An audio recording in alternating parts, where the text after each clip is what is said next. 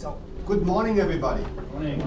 Um, I'm very happy to be here. Last time I was here in South Africa, it was, and I met many of you, is when we announced um, in my, my last job, I was uh, head of manufacturing and announced the C class for East London. You, some of you might remember.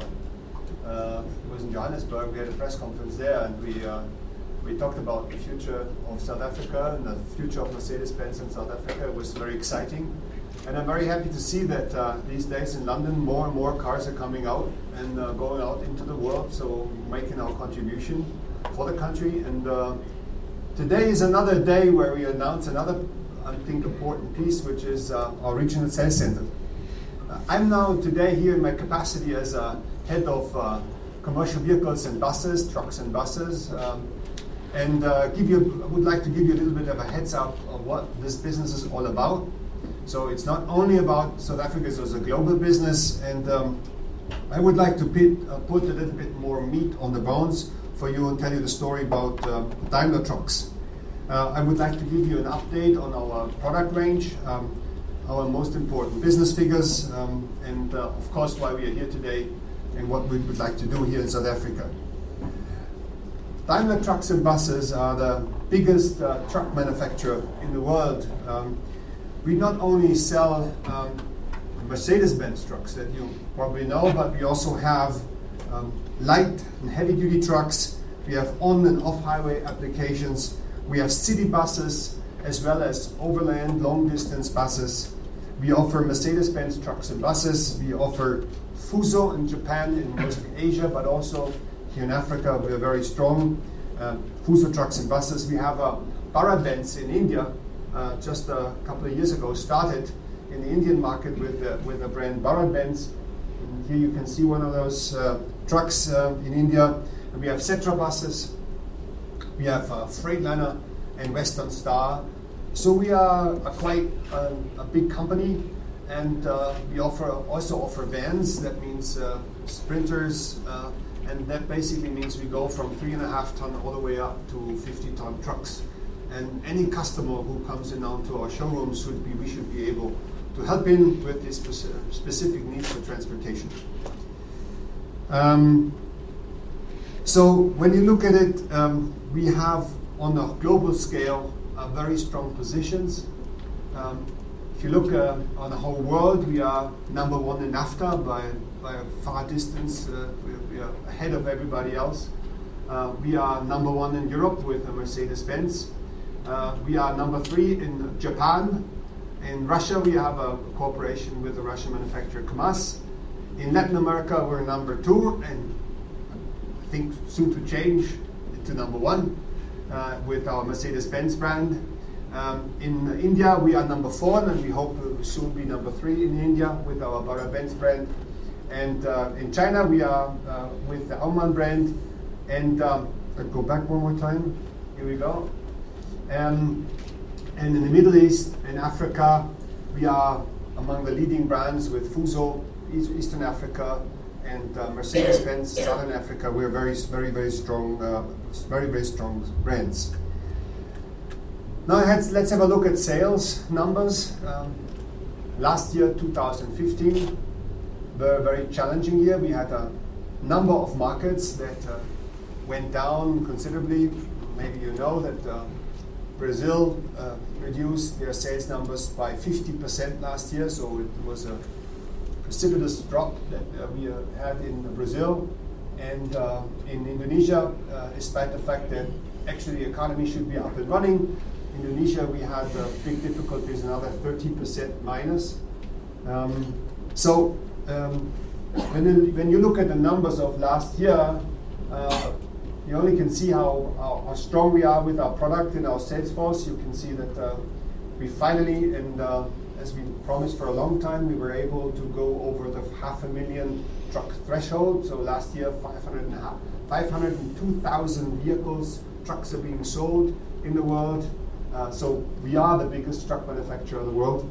And um, on top of it, uh, on the bus side, you see that uh, our sales dropped from 33,000 to 28,000 vehicles. That's a minus of 15%. and that's only contributed to the fact that, China, that uh, in, in Brazil, the market just uh, collapsed completely, and we are very, very strong and very, very strong present in Latin America. So that is only due to the fact that in Latin America, the, souls, the, the sales collapsed.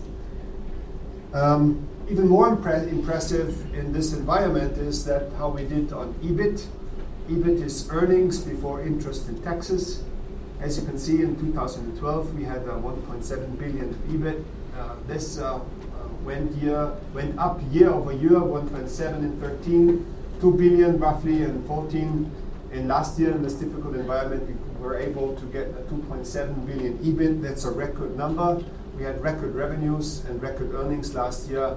And we're very proud that in this difficult environment, we were able to set and come up with these numbers. Now, um, this, uh, these figures show that um, the global setup works. So we have strong markets these days, like Europe and, uh, and uh, North America, where uh, the markets are up and strong. And we can balance those strong markets with the weak markets like Brazil and Indonesia that we have. And uh, this is, makes it possible to have a stable business development as we go forward. So no go big ups and downs that make our life difficult, but to stabilize the business over time. And this is also the reason why we want to expand our global presence in, in additional growth markets. Uh, in the past, we have been serving um, our markets like Africa, Middle East, and um, Southeast Asia out of Stuttgart and out of the headquarters in Tokyo for Fuso.